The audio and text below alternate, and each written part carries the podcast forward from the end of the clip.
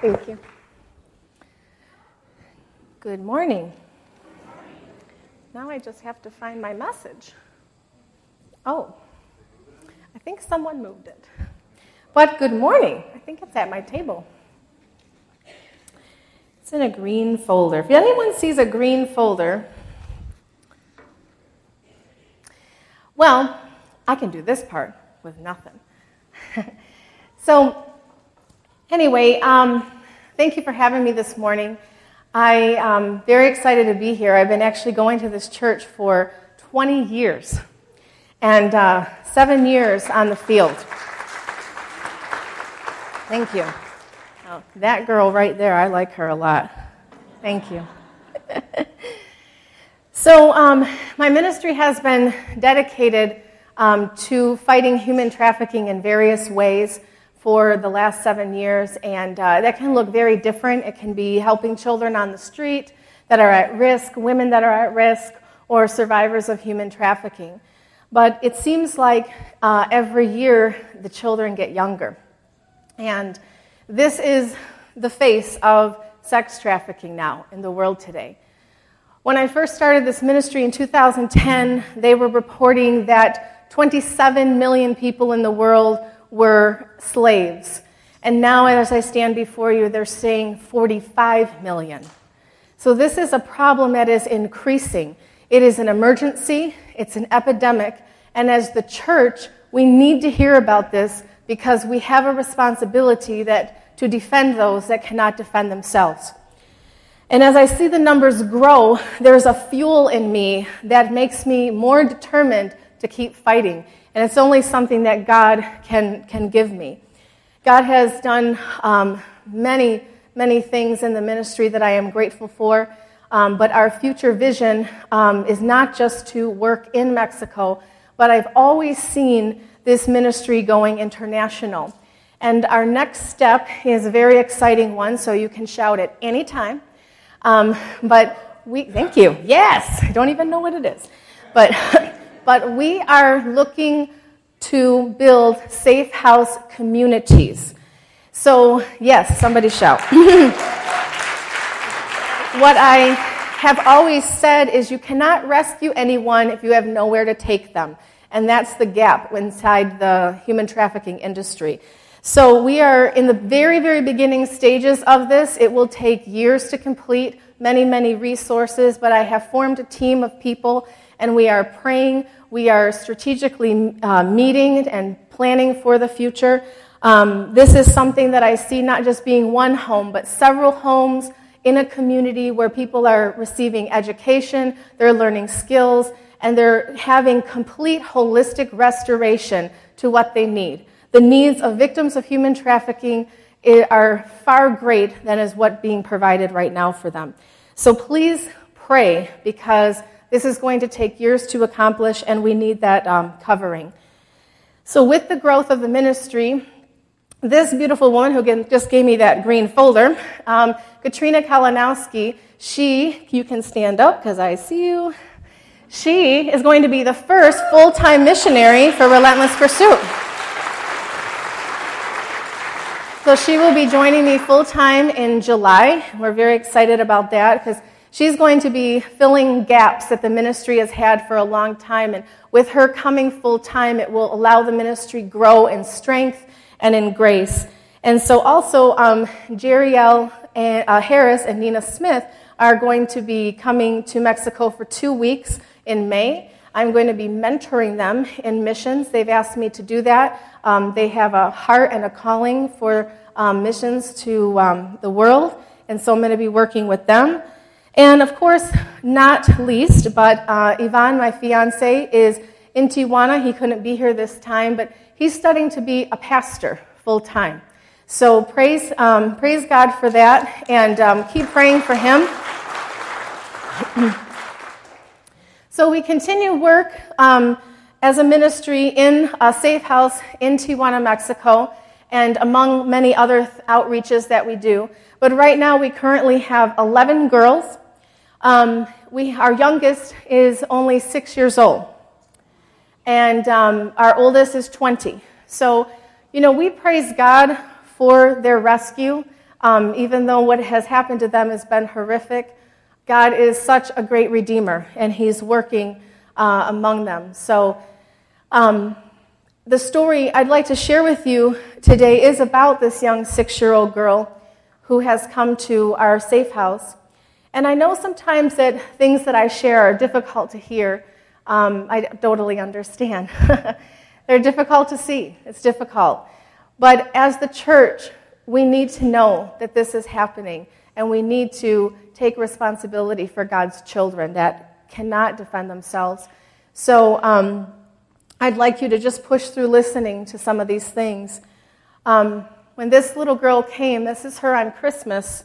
I make lasagna for them every Christmas, and this was our dinner. You can tell how little she is.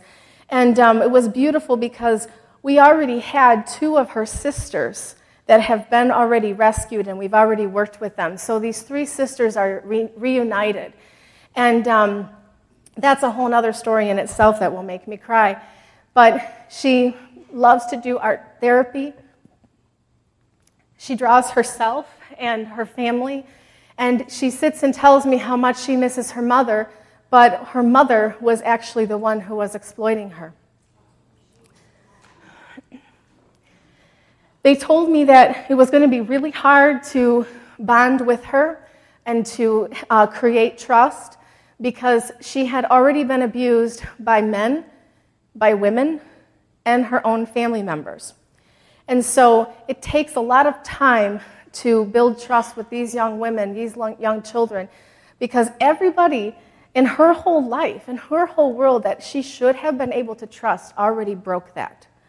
So um, I would love to be able to take you all to Tijuana and show you the miracles that God does, but the Lord gave me a way to connect with her. And today I'd ask a, I asked a little special friend to come and to help me to show you how we created this bond. Hi.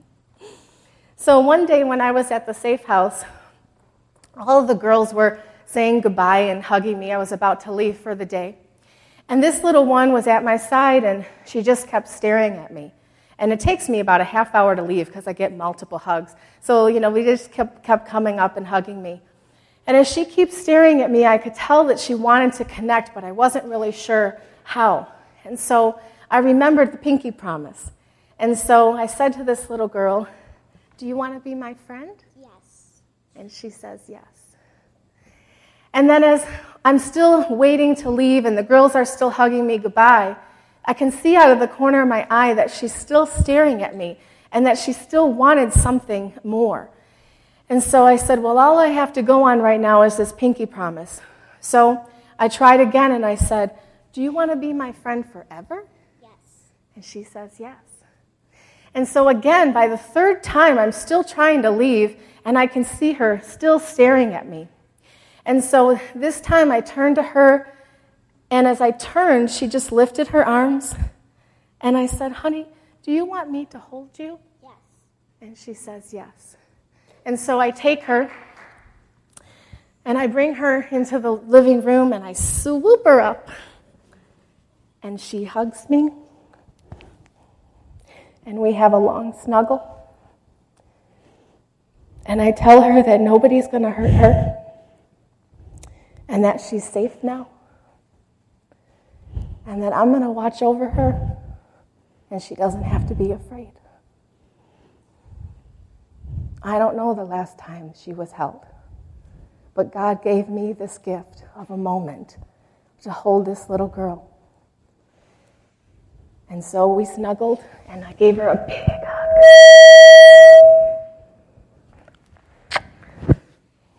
Thank you for your help today. Give her a.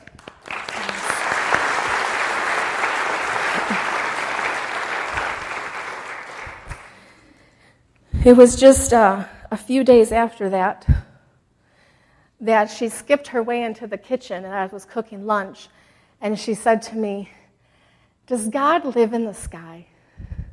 And as I explained to her that God lives everywhere and that He could live in her heart, she accepted Jesus as her Savior.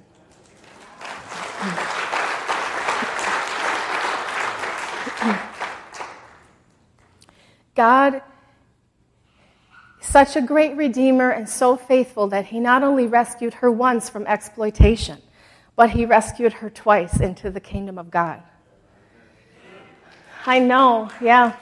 I know that God did not orchestrate her abuse, but I know that he orchestrated her salvation.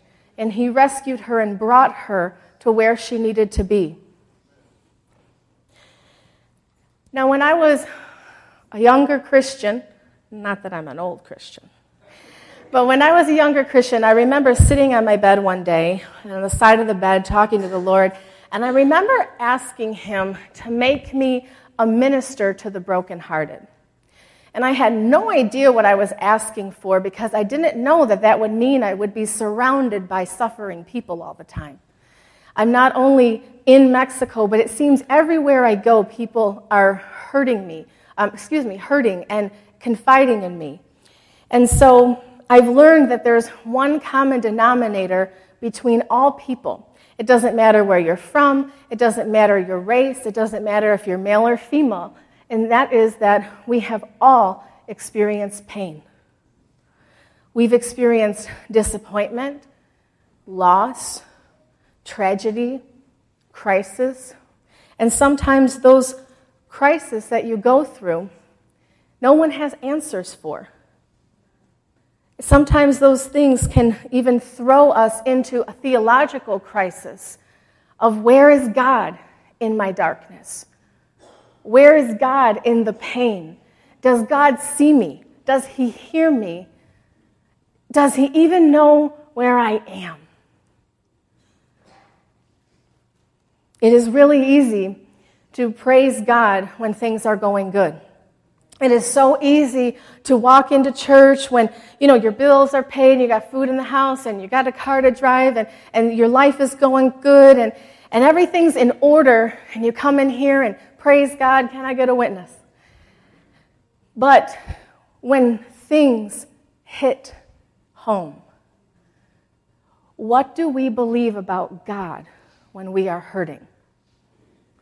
What do we believe about God when we are in the dark. When we get a phone call that says, You have to come quick because your father's not doing well. When you get a call that says there's been an accident, it doesn't look good. Or you get a diagnosis that you know it might take your life. Or you find out that your child that you love has been hiding a serious drug addiction.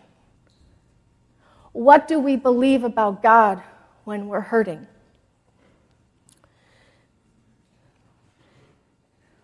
It is in the darkness many times that we are looking for proof, for evidence of God to be real.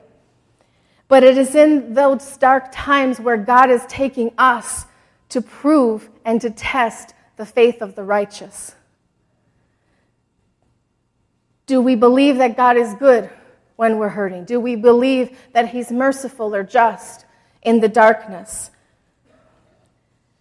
His heart for us is that we wouldn't waver and that our faith in Him would be sure in His character. We would know who He is and that He would deliver us. And it is in the darkness that we learn the deep, deep love of Jesus. And if you are a person here that has gone through the fiery furnace, you can say that, yes, I've been through that and I'm on the other side, and you can testify where God was in that. And you can start to see, oh, yes, God brought me through. God wants you to know Him in the most profound and intimate way possible as He knows us. And He will not leave us to the lesser things of this world but he summons us to know his heart.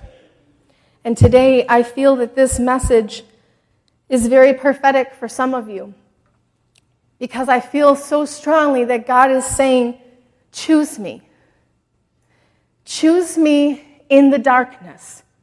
Choose me in the darkest place of your life, of your heart, when you cannot see just how to take one step. Choose me. Now, some people believe that the development of our faith is supposed to be easy. You know, we, there's this belief in some Christianity uh, that says, you know, Christians shouldn't suffer. I have no idea what Bible they're reading, but it is truly not accurate. But we go through. All the disciples of Jesus suffered just, just horrific things. They suffered as they walked with the Lord, and the Lord always came out showing him, I am God. I am Lord. And we can't just pray away every trial that comes our way. Yes, we are special children of God. Yes, we have the authority of God. Yes, we have the power of God, the Spirit of God. But I'm saying that you cannot just rebuke the fiery furnace. You have to go through. You have to go through the shadow. You have to go through. You know, if you think of a woman that is, you know, giving birth, sometimes in, in the birth process, a doctor will suggest an epidural. So the woman doesn't feel the pain and it just numbs her body. And many of us are believing that that's what our Christianity is supposed to be like in the trial. But we are forming a faith that will be proved as gold when we're on the other side of this thing.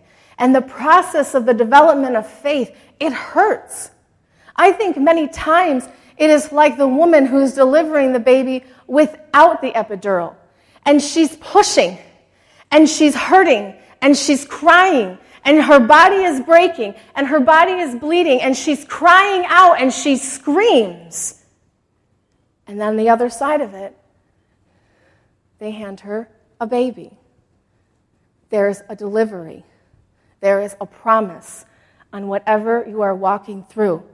But the process it hurts. But I will tell you, God never causes pain without causing something else to be born. God never will leave you empty handed and make you go through something that hurts you without bringing you to another side. He doesn't leave you in the dark, He takes you through the dark. I feel that there's a really good prophetic picture of this in, um, in Exodus 33. Do you guys remember the story when, when God put Moses in the cleft of the rock? You know, Moses had a heart like many of us. And he said, God, if I have seen favor in your sight, show me your ways. Show me your glory, God. And so God says to him, I'm going to make all my goodness pass before you, and you will proclaim my name, the Lord.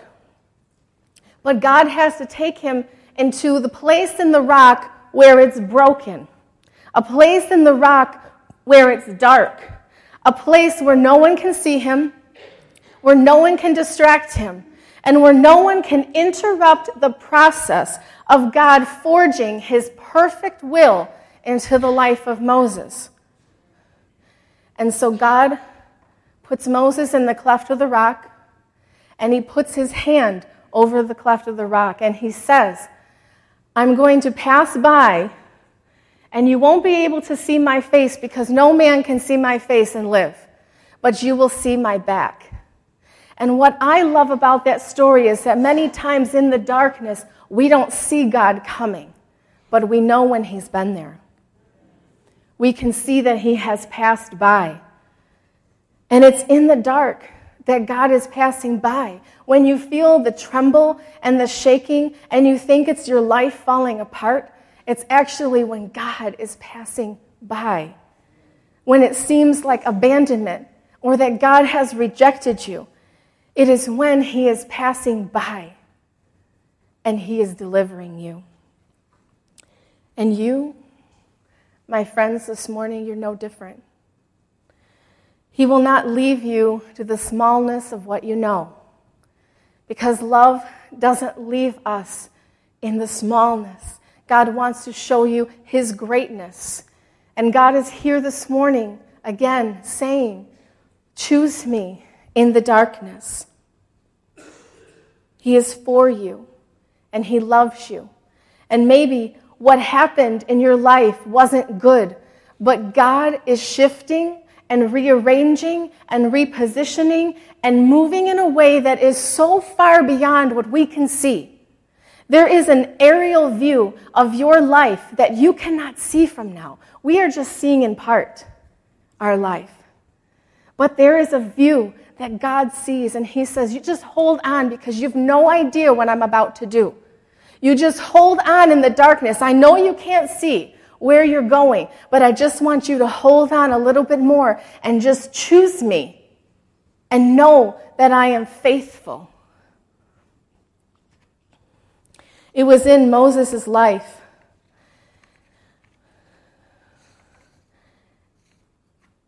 Where he had commissioned Joshua to lead Israel.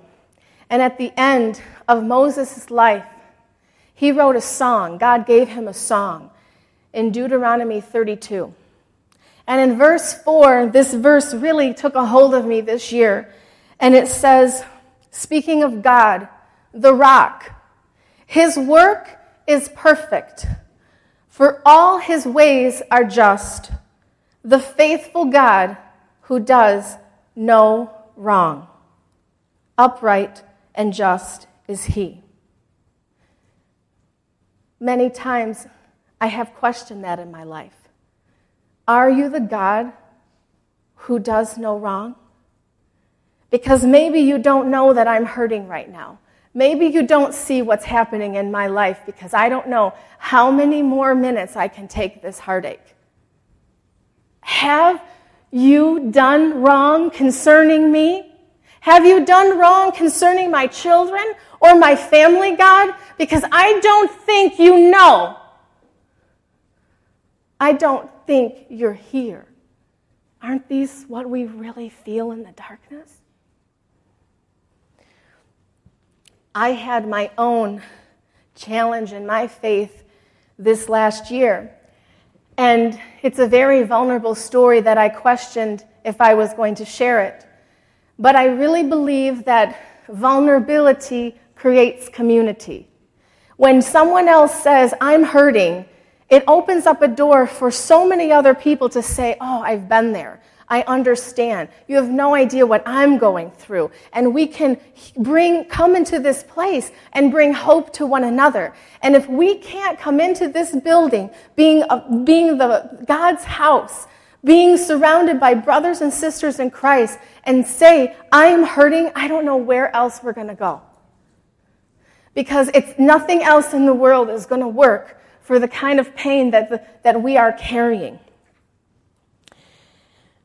Now, this little six year old girl really impacted my life in a very personal way. Because one day she was in the house and she came running down the stairs and she opened up her arms to me and she says, Mama, to me. Now, as sweet as that moment was, in a split second, I became so angry at God.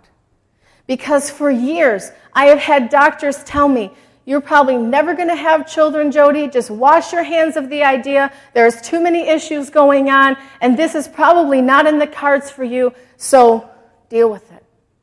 And I've come to peace with that if it never happens. But my point is, I'm looking at a six year old girl that has been raped multiple times. And I'm saying to God, why didn't you just give her to me? Because I would have made sure that no one touched her inappropriately. I would have made sure that she had a safe home, that she was loved and she was cherished, and she would never question who she really is. Why didn't you give her to me. Well, when I was telling a friend about how I was feeling, they said, Isn't it so interesting that at the darkest time of her life, how God sent her to you? And I said, Yeah. And I started thinking even more because what nobody knew is that one week before she arrived, my father died. And I was in a dark place. I was hurting and I was grieving. And I just kept going through the pain. And I held this little girl. And God sends this little six year old girl to be my ray of sunshine and to hold on to me and to say, Mama, I'm counting on you. And God says, I see you, Jodie. I see you hurting and you're brokenhearted, but I'm going to send this little girl to you to remind you how much I love you in your darkness. And the reason I share that is because I want you to understand that no matter what you are going through and no matter where you go, God is going to provide for you whatever it is you need to get you through that darkness.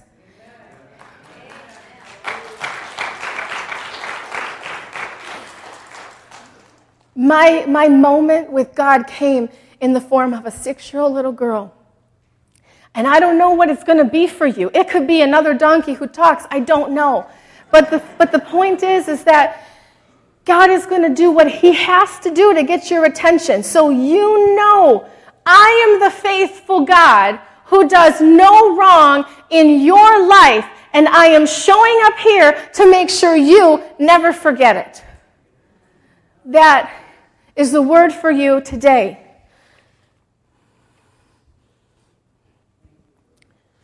We have to remind ourselves in the darkness, in the trial, in the fire, who God is. We have to look back. Look back to when you first said his name and you first came to him. Look back at what he has done in your life we have to go back and we have to remember who He is because if we don't, that darkness, that storm is going to drown you out and there's no anchor.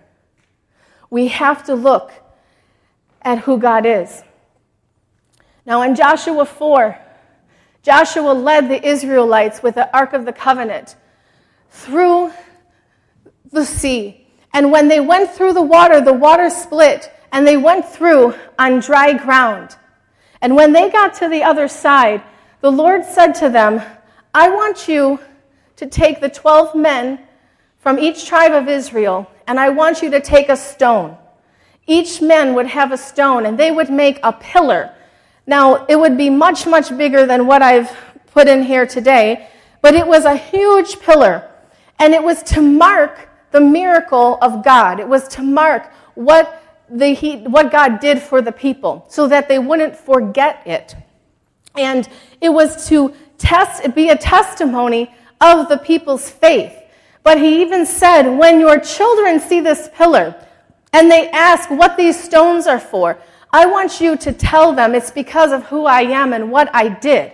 So God wasn't even thinking about us as the generation. He was thinking of the next generation to come. So your children can look back and say, yes, God was faithful even then in their darkness. And so in our life, we have to go to our stones.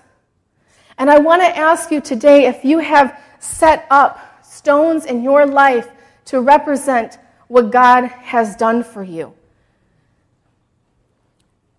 We go to these places and we can pick up a stone and we can say, Lord, I'm still walking in the darkness, but I have this stone right here. And this is going to, to, to remember, this is going to be a symbol of when you provided for my family, when we didn't know how we were going to pay our bills. And I'm going to put that right there, Lord, so I remember that you are my provider. And we take another stone and we say, you know what? I'm going to remember you, Lord, even though I'm hurting right now, and even though my heart is breaking. I am going to remember that you healed my body.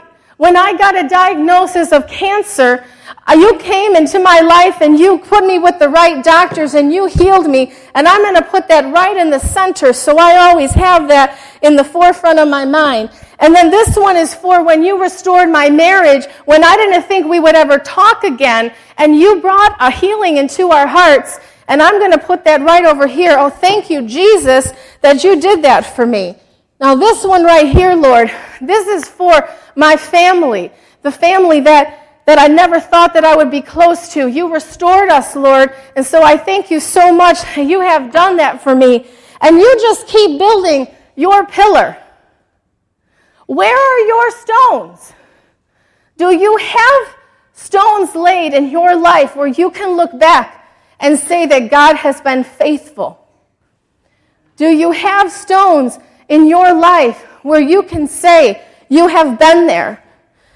Lord, I'm going to put this down for the time that I was hopeless, for the time that I didn't want to live anymore, for the time where I thought that my life was going nowhere. You gave me hope again. This one right here. I'm going to put this down, Lord, because you never leave me alone. Because at nighttime, when I cry and I feel all alone, I can feel your presence over me. And I look back and I can say, God is the faithful God who does no wrong. I can look back and I can say, You have always been there. So, my question to you is Do you have your stones? Do you have places marked in your life where you know God has been? Because when you seek, you will find, and you will find the fingerprints of God everywhere in your life if you look for Him. You will not find a God who fails. You will not find a God who leaves you. You will not find a God who rejects you. You will not find a God who, who might seem annoyed with all your questions. No, He wants you to come. He wants you to come, and He's saying today, choose me. Choose me in the darkness. I know that you're holding on for a miracle. I know you're holding on for an answer, but put your stone down. Where have I been before? Where have I been before in your life? Look for Him. You will not find a God who will forsake you. Every single thing that's important to you in your life is important to God. Every single detail of your life, He remembers you in everything. He thinks of you in everything. He is God, and He will not miss one thing in your life. Some of you think that God does not even see you today. And I'm telling you, I came all the way from Mexico to tell you God is here saying, Choose me. I am here. I love you. I am for you. I am not going to leave you or forsake you. Come. And you experience God's love in the deepest way. And you see his hand. And when you can't see his hand, you trust his heart for you. Today, I want to ask if there's anybody here that maybe has never given their life to Christ before. And you say, You don't even know the, the pain I'm in, but I'm in such darkness and I have to get out of this. It's calling on the name of Jesus and saying, Jesus, help me. I'm here. If you do not know Jesus as your Savior, I want you to boldly come up and I want you to take a stone. I want you to lay this down as the foundation of your pillar of rocks, your pillar to remember God. If there's anybody here today who doesn't know Jesus and wants help out of that darkness, I want you to come down and take your first stone.